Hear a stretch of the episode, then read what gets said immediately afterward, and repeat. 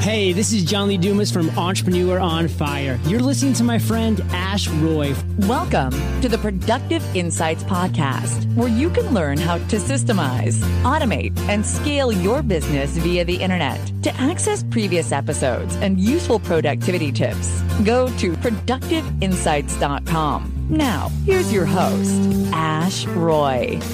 Hey everyone, today I have the absolute honor of inviting Jon Edwards, an Olympian, a business owner, a blogger, a husband, and a dad to two beautiful children. Jon's been on ESPN, Sports Illustrated, Details Magazine, CBS, and NBC. And today he's going to talk to us about how you can take the techniques Olympians use to make your life and your business better, to increase your productivity, and dramatically improve your performance. Now, Jon and I have a lot to talk about, so this is going to be a two part interview. So strap in, listen up, and share it with your friends so this information can go out to as many people as possible. It's my absolute pleasure to welcome Jonathan Edwards, who represented the United States in the sport of luge in the Olympics. Welcome, Jonathan. Ash, it's a pleasure to be here. I'm happy to be on. Awesome. So, Jonathan, can you give us a brief overview on your business and your journey to date? Well, Ash, you know, it's kind of a little convoluted. You know, you would think that an Olympian uh, would be a success. And then what they tell us while we're being an athlete is that, hey, if you make it to the Olympics, you're going to be successful in anything. And that's really not true. So my story is really kind of a roundabout way. Uh, right now, I'm a, I'm a dad. I got two kids. I got a beautiful wife. And we have a, a business, a, a furniture and interior design business, which makes all sorts of sense as an Olympic athlete, right? So, but I'll back you up. Uh, about 15 years ago, I was looking to make a comeback into the Olympics and I moved my whole life to Las Vegas mm-hmm. and uh, to work with a strength and conditioning coach. And this guy was a pretty well known guy in the uh, fitness industry. And I met him online and I basically said, Hey, here's what I'm trying to do. Uh, would you train me? Because I was broke, I had no money, starving athlete story, right? So I packed up my truck and I moved to Las Vegas, where I soon learned that this expert in fitness, this strength and conditioning guy, he had no trainees. He was not training anybody. He was basically writing and making a great living writing his thoughts for all these big fitness magazines and making about six figures a year. Wow. While I was there, you know, one day he said, uh, Hey, you know, you're a smart kid. You know, I, I know these people who have these big kind of information businesses. Could you help me create that business create a business like that. And so that led me into the world of marketing. And and I quickly became just kind of infatuated with marketing and specifically marketing information. Mm-hmm. you know basically taking someone who's an expert in their niche and then this was a long time ago. It feels like everybody's doing that now but back then it was kind of uncommon. So you know we we created like books and tapes and and seminars and membership sites and forums and things like that. And we basically grew his business. During that time while I was in Vegas I met my wife on a plane from Salt Lake to Vegas. And I moved to, you know, she was Canadian. So I picked up and I moved myself to Canada where I couldn't work for two years. So, but what I was doing was I was doing copywriting for a bunch of guys in the US. And during that time, I had a lot of downtime. And so I was a voracious reader and I had gotten I'd been in sales a little bit prior to making my comeback into into sport and I was basically in all these you know self-help and sales training and motivation and all it did was get me really confused. I think a lot of people complicate what it takes to be successful and to make things happen. And so once I got my permanent residency in Canada and I could start to work, I did what any other normal person would do is my wife and I we bought a bedding store so this little 1500 square foot boutique, you know, it, it sold duvets and pillows and sheets and fabric. Like, yeah, I was all over that, right? But we grew that, and that was 10 years ago now. We took it from 1,500 square feet to 8,000 square feet to a couple million dollars in sales. Wow. And then now we're actually transitioning out of that a little bit, and we're, we're I'm getting back into what I love, which is speaking on kind of you know motivation and self-help and success which everybody comes to me they say you're an olympian you should be able to talk on that stuff. So i, I can't I, I, do. But also i have my other, i have my other website thebusinesscalledyou.com where we've got a podcast coming and and i help package those. So i know that's a long a little bit longer than you're expecting but it really kind of tells you where i'm at now Absolutely. and kind of how i got here and it wasn't really a straight path Sure, that's, that's really sure. interesting. I mean, I, I appreciate you going into that much detail because it is such an engaging story. So it, it wasn't like we always assume it is where, you know, he's an Olympian. He can kind of do anything. It wasn't as simple as that where he just translated that Olympic success into business success. It was a little bit roundabout. Totally. And I think one of the mistakes that I made coming out of sport was, you know, when you're in sport, there's people who are in sport that that are always in sport. They, you know, my one of my original teammates, uh, you know, went on to be a five-time Olympian. He's now the head coach, and he's just he's you know he's he's in that path. Yep. The other path is that people who aren't in sport tell you like if you don't go back to school, you're going to get stupid, uh, and literally they tell you that. So I I went back to school for a little bit, and but really what I didn't take from my sport background was an understanding of really the things that made me successful as an athlete, and believing that I, I could take that kind of that operating system, if you will, and transition it to something else. And I, I had done it a little bit in sales, but I didn't really know why or what I was doing. And I'll tell you, I think it took me about 10 years to really figure that out once I left sport to really kind of know what was going on and why and why. So it was definitely not a straight path for sure. So talk a little bit more about that, Jonathan. Tell us about what eventually you found worked. What were you able to pluck out from your Olympic ex- your excellence and bring into the business world that actually worked? Well, here's what I realized is, you know, I thought back to a time when I, it was the year after I'd competed in the Olympics. And that summer, uh, we were training harder than ever because our coaches had led us to believe in, and it, rightfully so, that the year after the Olympics is a year where a lot of people just kind of relax. But if you can knuckle down and basically look at, at what I realize is your three key abilities. If you can look at those abilities, and then, you, and I'll get into those in a second. I just want to, I just want to tell you this story first. But that summer, so I took this attitude of like, okay, we're going to knuckle down, we're going to do this, and and all I did was I watched the men's singles luge event, and it was one of the closest races in history, and basically over four runs, about four miles worth of track. The, the gold and silver medal was separated by about a hundredth of a second.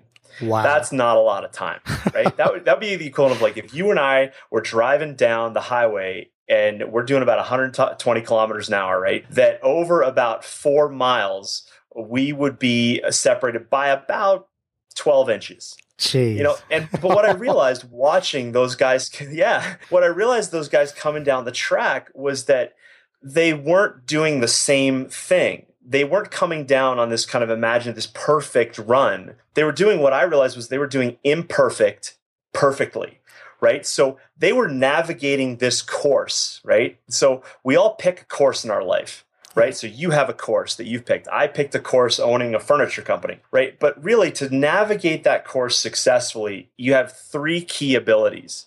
There's a physical ability to do what it is you're doing on that track. There's a technical ability, which is really like you take the you, you know what you do and you figure out how to do it. Like what are the you know the x's and o's so to speak? And but the tactical ability is when do you do those things that you know how to do right? So those three abilities are what you could take to any anything any business no matter what it is, any sport, uh, any hobby, there's those three key abilities your physical ability, your technical ability, and your tactical ability. Now, what a lot of people focus on, what I realize as an athlete, we focus mostly on the physical ability, right? Mm-hmm. We just we, we're working out, we're training, we're eating right, we're doing all those sorts of things. We spend less time on the technical side because we have coaches that really work with our equipment and our sleds. So we basically delegate that to somebody else to do it for us, right? And I didn't understand at all about delegation. Like I had no clue that that's really what I was doing as an athlete was delegating all this stuff to somebody right. else. Then our coaches help us with the tactical ability. They're the ones that tell us, okay, as you're coming down the track, you're going to steer here, not here, hold up here, down there. And that's going to allow you to navigate the track successfully. But here's the kicker, and this is what I didn't understand at all, is that when you are taught the tactical stuff, you need to have a belief in your abilities. So this is kind of like the fourth what I call the sleeper ability is that you can have the best physical ability, you can have the best technical ability, and the best tactical ability. But if you don't have confidence in what it is you're doing, or if the leadership in your organization doesn't have confidence, you can have the best trained people out there. It's not going to work. Mm-hmm. So those three abilities and that fourth sleeper ability, the belief, is really what I realize now. You know, no matter what I do, I look at you know that okay, it's, it's, a new course, right? So, like right now, for my wife and I, we're setting out on a new course, a new business, and saying, okay, what do we have for physical abilities, and then what do we need that we don't have? What are our technical abilities, and then what do we need that we don't have? And then again, do we understand the tactics to be successful on this course? Yes or no? And if we, and if it's a no, how do we get them? And okay. so that's really how it all kind of comes together. Well, there's a couple of things that really jumped out at me when you were speaking, and I want to bring them out in a second. But I just have a question. When you say physical abilities, how would you see the physical abilities applying in, say, an online business environment? Well, that's a great question. You know, and I think you know the when we're working as a desk jockey, right? you know, like you know, we're basically sitting at a computer all day. It's kind of easy to to think that hey, other than type, you know, moving my fingers and staying awake all day, uh, what physical abilities do I need? And this is where, you know, this bugs me a lot is that, you know, in North America, you know, where, you know, I'm originally from Boston, Massachusetts. I live in Calgary, Alberta, Canada. Calgary, Alberta, Canada is a very fit city. It's a very healthy city. However, there's still pockets of obesity and people are working themselves into this hole and they're totally not even conscious of the fact that what if they were better point. physically you know, if they're better physically at what they did, then they would be more productive. Now, the thing right now in the United States, the elections are, you know, the, they're starting the basically the election, the pre-election to the 2016 presidential election, right? And that's just a mess to watch, right? I just, you know, it drives me crazy. And but recently, the younger brother of George Bush Sr. and George Bush Jr. was quoted as saying that Americans need to work harder, they need to work more. Hmm. So that brought up this firestorm. Really, the answer is no, you don't have to go from a 40 hour work week to a 50 hour work week. It's just that, you know, if you looked at what you did on a daily basis and how productive you were, right, and how well you did what you did, then you would take that that time that you have now that you spend working that people think they're spending working.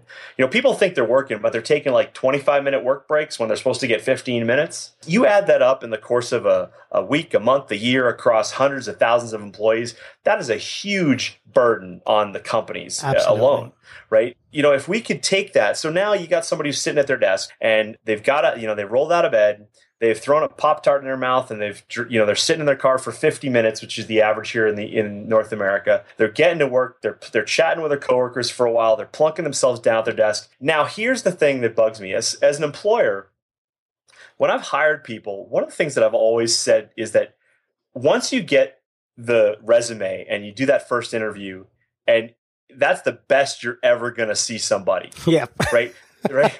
It's I, I, joke with my wife. I'm like, it's all downhill from here, right? You know, and and basically because it's true, right? People they do their hair, they yeah. smell nice, they brush their teeth, they, they they put on their best outfit, right? So true. And they come in and they tell you they tell you that hey, uh, you know, in my last job I did this, this, and this, and I did X, and I was re- responsible for X, Y, and Z, and I did that. But you know, Ash, what blows me away is that people aren't getting any better yeah. They're at the things that they do. So, you know, we talked about this a little bit offline, but I believe that the quality and the quantity of the things that you can process in your life is going to make you successful. Yep. So, you know, if, if you're just processing paperwork during the day, you can kiss that job goodbye in about five years, right? Yep. You know, technology is going to blow a lot of these people out of the water. And when people wonder, like, well, how can I improve my physical ability? Just think of this if your job involves any sort of physical ability that can be replaced by a robot for cheap, you got to re- rethink yourself, right? Yeah. But I'm getting a little bit off track. Here's the thing: is that you know, in the United States, there's so many people that are obese. Like I don't, I don't know the latest numbers, but it's a lot. And you got to tell me something. When you're lugging around, when when people are chronically obese, they're lugging around a whole second person. That is such right? a good point. Athlete, right? I never if, thought of it that as, way, but you're absolutely right. It just bogs you down, yeah. You know, and yeah. you might be thinking you're sitting in a chair all day. Ash, one of the things I did when I moved up to Canada, when I got my permanent residency, was, uh, you know, I was a strength and conditioning coach. Having worked with some of the best strength and conditioning coaches in the world, I started a business training young athletes to be stronger athletes. But always, what always floored me was that the parents typically weren't athletic, mm-hmm. right? It was rare.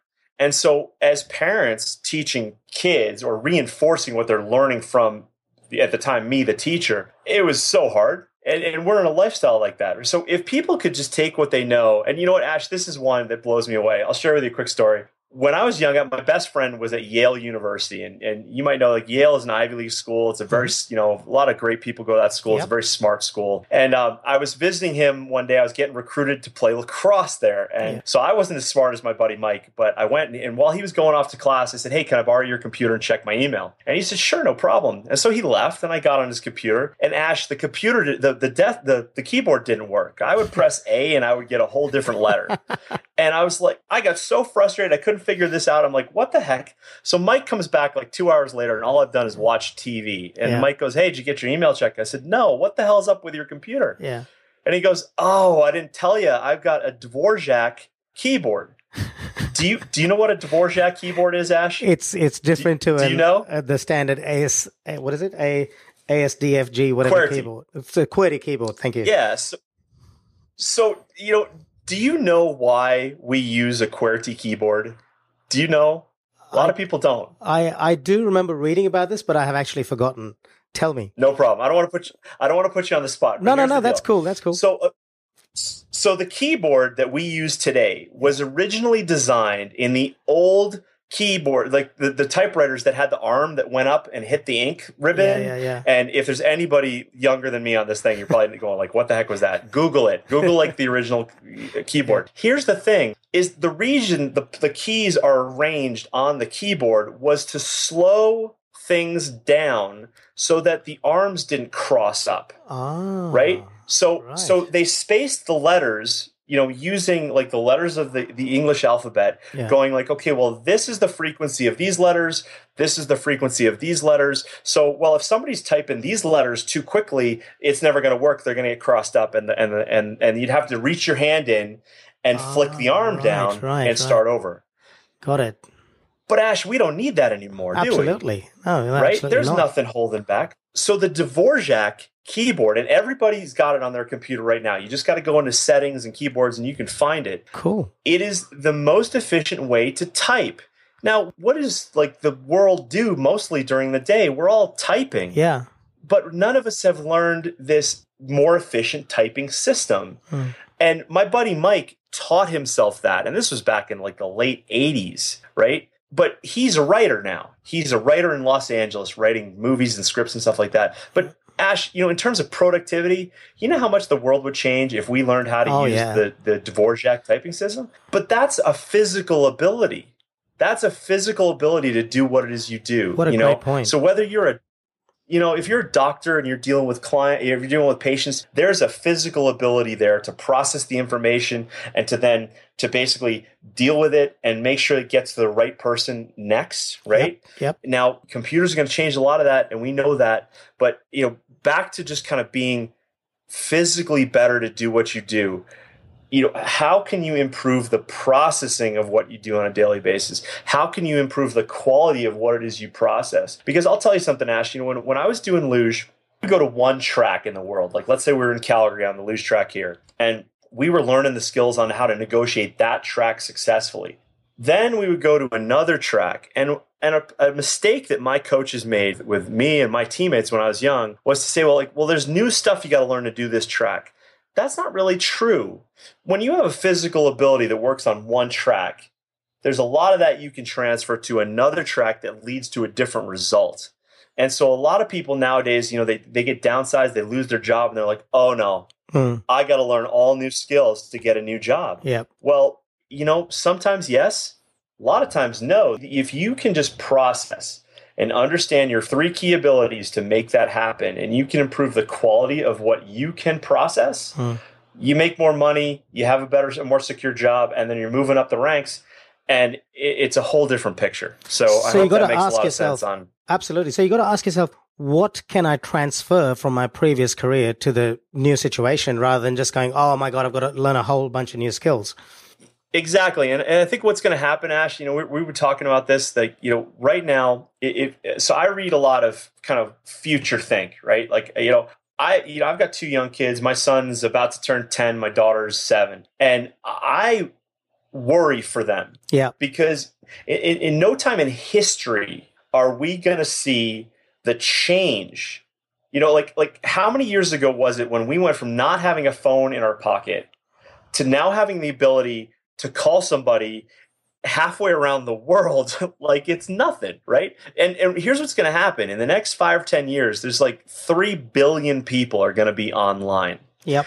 The collective conscience of the world is going to and a lot of people don't believe this but it's going to create wealth and it's going to create sharing of information at an unprecedented speed. And you and I were talking about this IBM chip that just came out that's going to be four times that for people that know Moore's law, where the mm-hmm. computer chip basically doubles in speed and halves in cost about every 12 to 18 months, yep. this is accelerating that even further. Exactly. So all we're going to see now is the people that have the ability to process and understand and manage change, right? Man, I hate that term, by the way. You manage change. yeah. You just got to be have the abilities to be able to understand it and then move forward because people we're already seeing this with Uber and taxi drive, like all sorts of stuff. Right, the world is changing so fast. So, as a dad with kids, what I'm trying to do for my kids is not for them to necessarily learn English and learn math and and learn science.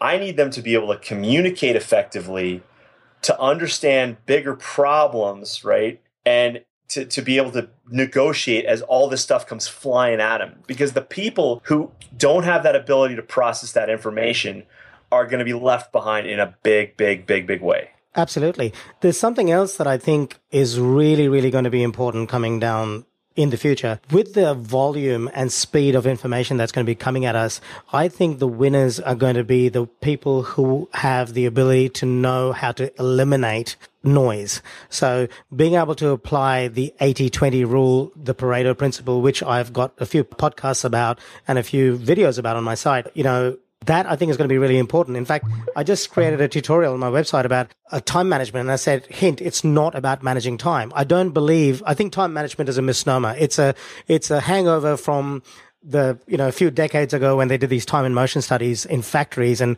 people like Taylor, these scientific management theorists were managing people's you know, movements on a factory floor and it was all like a big brother situation. But that is no longer relevant in today's day of information overload. What matters is not time management. It's information management. It's energy management, which comes back to what you were saying about being physically together. It's about being able to say no to enough things so you actually can get enough sleep and you can actually function at your optimum rather than being sleep deprived. I wrote this article about you know, seven ways poor sleep is killing you in your career. And that was very popular because people are actually severely sleep deprived and shortening their lives through sleep deprivation. They wear the sleep deprivation like a badge of honor, which I think is a big mistake. And it actually leads to massively unproductive behavior.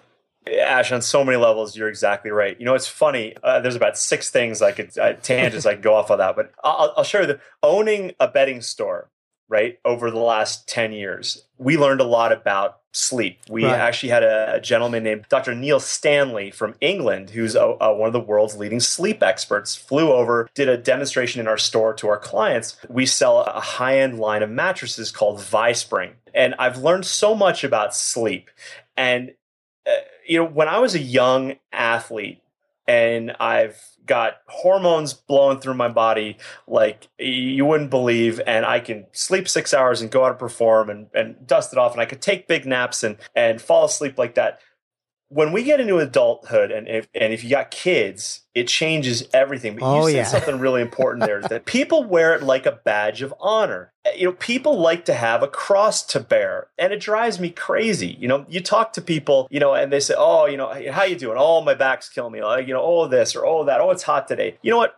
Our words, our inputs that go into our head, whether they're from outside of us or they're our own, right? That go out our mouth and come back in we're just reinforcing a lot of negativity. Yep. And you're exactly right. You know, one thing, one of the best bits of information I learned about sleep was, you know, a lot of people say, oh, you need eight hours of sleep. Well, that's not necessarily true. You need the amount of sleep that's right for you. And it yep. typically comes in 90 minute cycles. For me, I know that it's about seven and a half hours. You know, mm-hmm. if I've got a bad night's sleep, I'll wake up at about six hours and then I'll have a pretty rough day and I'll need a nap. If I get good sleep, seven and a half is perfect for me. I use an app on my phone called Sleep Time. Oh, yes. Uh, that really helps because what it does, it, it wakes you up when you're at the top of one of those cycles.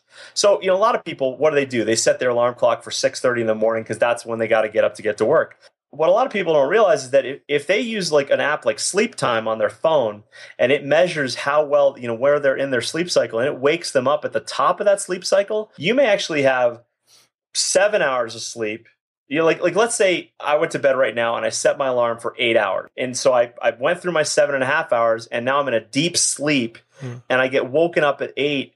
You might feel worse than if you had you know nine hours right? right, so the, the key is to finding the amount that's right for you and it varies and it, and it changes as we age. So all this talk about hey you need eight hours and that's enough it's not true. You could very well get by with five hours. That yeah. might be your number. Some people may need 10 you know? So i know that if i get a good night and i sleep in nine hours is that number and then i'm up and you know and i'm rested right? So you know you need to understand these things. The other thing ash that you talked about is really important this idea of managing basically all this stuff. We have a choice to what to focus on. And this was something that is looking back on my time as an olympic athlete you know life is a timed event right? I tell people uh, i joke when i talk in front of a group i say you know okay i was an only child.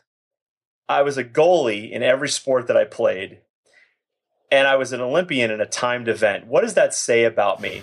And a lot of people joke when they say, ah, you were spoiled, you know, the only child thing. And I go, no, no, no.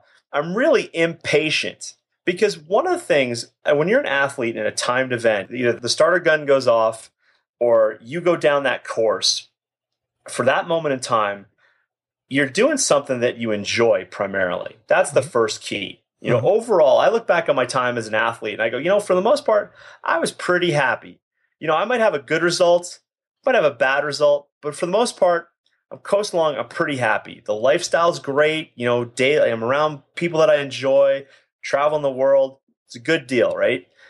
But for most of us, when we get into the work world, we're all kind of stuck here looking for opportunities to get up here. Yeah right? And we get what I call lifestyle creep. You know, your paycheck takes you to here mm. and your lifestyle comes right in behind it. That's it. And if you've got kids, you got no choice, right? And you're like, ah, yeah. you know, and it's work, work, work, work, work, right? You know, so so motivationally, psychologically, it puts us all in a pretty not the best of places, right? Mm. So but the thing is is that when you enter that course whatever it is if you can focus on the task at hand you know and it doesn't you know when you can talk about books like you know flow right? Or Steven Kotler's book, The Rise of Superman, which is a phenomenal book that I highly recommend. These books all talk about flow states. So whether it's you know you're reconciling the accounting, you're trying to put together a marketing funnel, you know, or or you're basically trying to you're doing a podcast. The more efficient you can be and focus you can be at that task, one the better you'll be at it. The quality of what you do is good but then also how quickly you get it done improves. Yes, right. It's so about being re- in the present moment. Resourcing.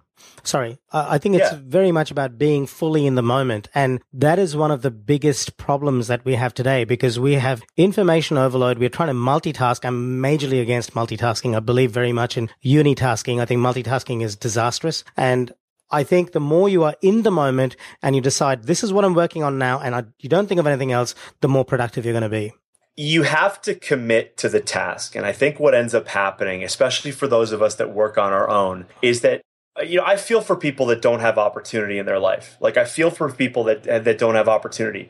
But the reason they don't have opportunity is they don't have enough quality inputs going into their head. Hmm. Right? They're all just watching the news, they're filling themselves full of negativity. But you know, if you're filling yourself with if you're reading as much as you can, you know, from experts in their field, no matter and no matter what the field. If you're spending time around good quality people, that's going to change your inputs. It's going to change the way you think. Then that's going to allow you to come back at those tasks and commit to it, knowing this is what I'm doing and this is why I'm doing it. For people that work in a job and they're trying to get out of that job, a lot of times they're thinking about how much their job sucks, right? yeah. Whereas if they just focused on it, you know, if they just, you know, you could be swinging a hammer, but if you improved your efficiency in swinging that hammer, you would get more nails, you know, yep. driven. You'd get more stuff built, and you'd be on the path to actually probably having your own company faster instead of going. God, this job just sucks, right? And, and not only that, you're also more likely to enjoy it if you completely focus on what you're doing. Because I believe that a lot of work satisfaction comes from complete commitment. I, I, believe that true freedom lies in complete commitment. And what I mean by that is it's about being, com- you, when you're completely committed to a task in the present moment, you're completely free to give yourself to that particular moment and that particular task. And when you're trying to do 15 things at once, you suffer from the paradox of choice, which actually is the opposite of freedom. It's a trap. It's not about freedom. It actually, it, it actually just dis- dissipates your energy and it just drains you. Uh, you know, I'd be lying, Ash, if there weren't days when I said, you know what, I'd like to just go build some houses. like I'd work as a construction worker just for the peace of mind it might give me for just a little bit of time, right? But you're exactly right. You know, the bottom line is is I mean, you can be committed. Like I, I use this analogy, right? You could be committed to chopping down a redwood tree right? Like those big trees in California, yeah. those big, they're massive, right? You can be so committed that you're going to chop down that tree, but you could be doing it with a sledgehammer. Yep. Right? Not the right tool. Great point. A lot of people are doing that, right? You know, they're going, oh, just, I got to get this tree down. I got to get this tree down. Whereas if they went out and they realized they got the input that they needed, they said, well, you know, wait, you know, and this is another thing about life being a timed event. As an athlete, you get down to the bottom of the run and you look up at the clock and the clock tells you how you did. There's no emotion, right? There's nothing good or bad. You're not a good person, you're not a bad person. It just gives you a time. And so from that, then you go, you look back at how you just did, how you just navigated that run. And you look at your physical ability, your technical ability, your tactical ability, and you say, what could I have done better? You know, because when you take that approach to things and you really and you time yourself and you and you basically give yourself, you know, deadlines and things like that, you say, listen, you get critical and nobody's really critical about what it is they do. And the other thing is that in sometimes as an athlete, you crash. I've got burns on my elbow. I still have scars from third degree burns that I got from crashing on ice. A lot of people don't think that on ice there's heat, but there's friction. You know, when you're doing 120 kilometers an hour and you're on your butt, right? You're burning. But so what is that? That's feedback. You know, on our daily basis in, in work, a lot of people don't get that feedback. Yeah. Managers are too chicken when it comes to managing an employee because they're worried about getting sued right? Mm-hmm. You know, we've become, you know, especially in North America, we've become a nation of, of wusses yeah. because, you know, we're afraid, we're afraid to tell people really what's, what they're doing wrong. We're afraid that they're going to say, you know, and, and this happens with parents and their kids, especially in the US now. Like kids, you get a failing grade and parents go and they want the teacher fired. Yeah. You know, so these people are coming in the workforce with basically the wrong idea about productivity, the wrong idea about managing resources and staying focused because it comes from the bottom up and the top down and uh, you need good feedback so that you can adjust what is you're doing and be able to know what to focus on know what to commit to and then have that as you said have that freedom to just dig in and go. Yeah. Right? And then look back and say how did i do? I think That's an important part of being able to do that or important way to do that is to separate the task selection from the task execution. So i think having a period of time when you say okay this is my landscape of work. These are the things that I'm going to focus on. And once you've made that decision, just go for it and don't reassess while you're working on the task. Sure, you might want to go back at the end of the day and end of the week or whatever cycles you work in to reassess whether you should be working on these tasks or not. But if you keep reassessing and questioning what you're doing, and I'm guilty of this too, then you're going to actually dissipate, you're going to diffuse your focus and that's going to just be a waste of your time and reduce your effectiveness as an athlete, when you get on the course, you don't stop and go back to the top. Yeah. You you don't. You just you commit, you go all the way to the bottom, and then you look up at the clock and you get your score, get your that's basically your grade, right? It yeah. doesn't the other thing too about the about the clock is that you know, the clock doesn't care how you did it.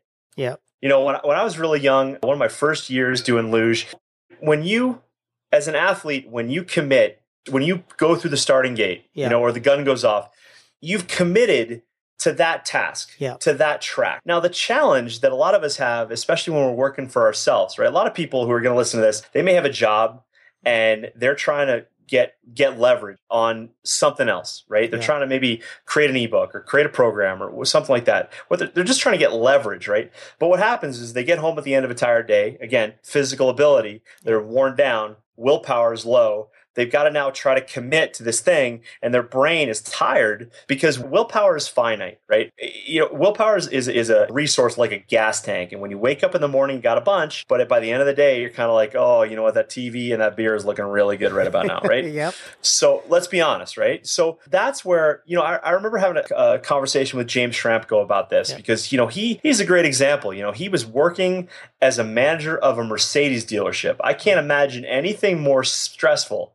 All right, working with a brand like that, of a caliber like that, and he's managing people, but he had the guts and the gall to basically say, you know what, this isn't enough for me and my family Yeah. this isn't the lifestyle that I want. So he would go home at the end of the night, and I said, James, how did you deal with that? How did you ma- like you know what did you focus on?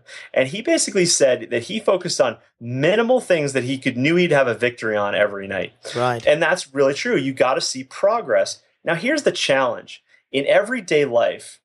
We don't see a lot of progress, right? We may do a blog post, you know, we may, you know, work on a web page, but we're not seeing immediate results. Now, as an athlete, I saw immediate results every day. And what they one of the things about being in flow states and being in that happy environment is one thing is you need to be doing a task that's just slightly more complicated than what you're used to, right? Mm-hmm. In in athletics, it's usually about four percent more difficult. But we can't manage four percent. Yeah. If I wrote a blog post that's a thousand, pa- you know, thousand words today, I'm not going to go. Well, I wrote a thousand forty tonight. I'm done. no, we just don't have that response. And then the other part is that you got to see immediate feedback, and we don't really get that now in work. Hopefully, you've got a manager that can give you that feedback. Hey, you know what? Today, Ash, you did a great job. You know, today, Ash, no, you did a crappy job. Suck it up and get back here and, and work harder, work better. I, mm-hmm. I don't like using the word work hard Yeah. because people think they're they think they're already working hard Yeah. but that's really not the case. A lot of people can work a lot harder, and as you mentioned, a lot of working about working about smarter is working more focused, Hmm. committing to that task, eliminate putting the blinders on. You know, I would say this: uh, when you're on a luge run and you're coming down at 120k, if you get distracted, and this happens a lot because you you get to a point where you're relaxed a little bit and you see your coach whiz by Yeah. my, my Wolfgang Schadler was my coach, and he used to smoke cigarettes. And you could not only see Wolfie, you could see the glow on the end of his cigarette, Yeah. and then you could smell the smoke two curves down. the problem was when you're young and that distracts you, and you go, "Oh, there's Wolfie." That half second's gone by, and now you've missed your steer for the next curve. You could crash. You could fly out of the track right? So, you know, those are the things that we've got to manage, you know, and when you don't have something, one that you're fully engaged in, right? A lot of times, a lot of the tasks that we do, they're not really all that exciting, are they? Right? No. You know, but if you can be engaged in it and you can see the result that's going to come from that engagement, you're more apt to be engaged and stay engaged. But that's where people got to clear their desk. They got to turn off their phone. They got to create a new desktop on their computer where they're only looking at like one little Word document, right? That's the thing. You know, I work a lot in, te- in text documents, you know, and, and those basically those really ugly, plain documents that are on every computer Yeah. because I can put it on a screen that's got nothing else. You know, environment trumps willpower. Absolutely. Right? Yes. Right. Here's here's a clue that I think the listeners can use when they're working. If you are really busy, that is often, not always, but often an indicator of being a bit unfocused. I think when you're in the flow, when you're just focusing on one thing, you don't have that sense of busyness. You just have the sense of focus. And that's when you're probably concentrating. So when people tell me I'm really busy, I always think to myself, are you busy because you're trying to do too many things at once? And busy does not equal effective. Busy just equals busy. You're exactly right. You know, and and again, it's that badge of honor thing. It's that Yeah. cross to bear, right? You know, and you know when I pick up my kids at school. And you run into another parent. What's the first they had? How's it going today? Oh, it's crazy. You know, we're off to soccer. We're off to this. We're off to that. Right? Like you know, but people like that. You know, people like to say that because it, it justify. You know, gives them a sense of self worth. Like, Yeah. hey, I'm busier than you. Yeah. You know. Meanwhile, what I'm thinking is like, well, how's your checkbook? you know right because because we do like I, you know I, I can think of a half dozen parents, you know, for for instance, at uh, my kids' school, where they're crazy busy, mm. you know. And but here's one of the things that I think a problem we get into is it's lifestyle creep. You know, you can get into lifestyle creep in a bad way. You can also get into lifestyle creep in a good way, where you're just overbooked. Like people don't know how to relax anymore. Mm. You know, because especially for those of us who are entrepreneurs, there's always something we can do right? There's always something can Absolutely. do. I had a luge coach. He, he was a, guy, a kind of crazy guy from Italy named Carl Brunner, and he was the first kind of outside coach. We had we had this guy Wolfie from Liechtenstein, but every, all the other coaches were American, and Carl was the first kind of non-American coach that we had. And he had coached the Italians for years. He'd coached Olympic champions and world champions, and he was a bit of a guru, but he was a crazy old cat, like seriously. and the first thing he taught us when he got when he saw us for about a week of training in Lake Placid, New York, he's like, "You guys need to just learn how to stop and and go take a nap." Yeah. Right? You got to go have a beer and go sit in the river. And he was teaching us all this craziness that to us was crazy. But you know, once once we started to do it and we understood recovery, you know, Ash, you know, people talk about high performance.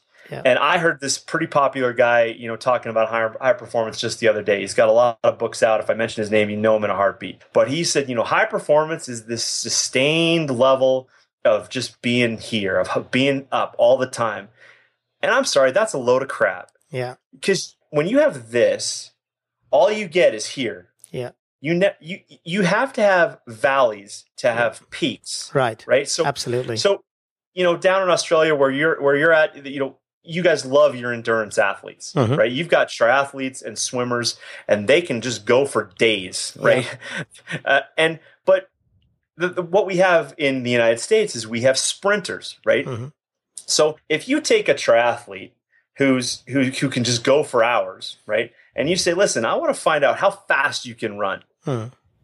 They're never going to be able to know how fast they can run no. because they're always at this steady state, right? And they're just they're different things sprinters they work in peaks and valleys so that they can find out how fast they can go.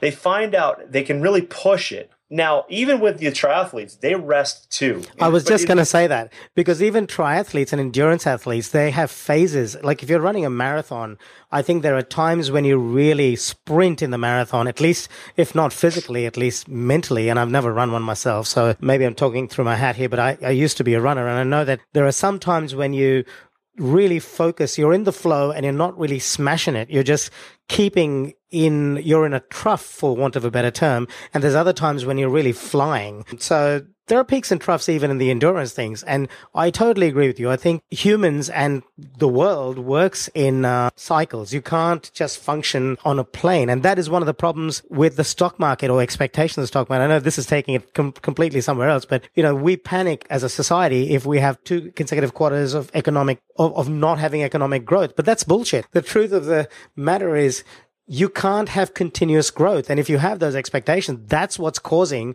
these crazy amounts of spiraling debt. Yes, yes. And so, you know, a better analogy might be fatigue and recovery. Right. I think everybody, the, the majority of the workforce is operating in a fatigued state.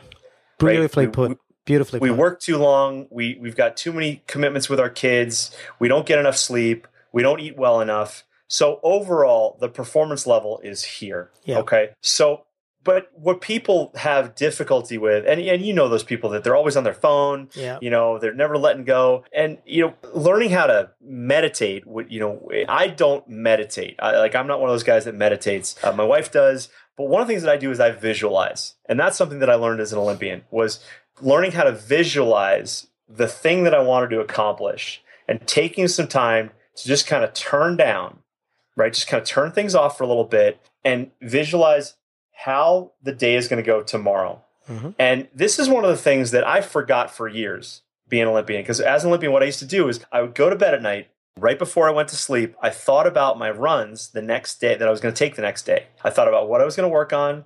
Uh, I thought about it happening perfectly. I thought about it happening imperfectly on both sides of the track. And I did that right before I fell asleep because we all know what happens your brain will basically find the solutions and will play that over in your head over mm-hmm. and over again while you sleep. Mm-hmm. And a lot of times you can go to bed. This doesn't mean this, you don't have to be an athlete to do this. You can be trying to figure out a solution to a, a business deal, you know, or maybe how to deal with your boss, right? Mm-hmm. And, and how to ask for a raise. But if you go to bed visualizing, you know, thinking about that and you basically do that, you know, there's, you're just with your head on your pillow, right? Hopefully there's no distractions there, head on your pillow, right? But if you can visualize that successfully, you have a better chance of seeing a successful outcome the next day than if you just, you know, you're reading the newspaper or you're, you're on your iPhone watching Facebook before you go to bed, you know, and then you finally crash out of exhaustion. Mm you know that's just not productive living. And and that's where people think they're working hard but they're not. Meditation is not the only way to actually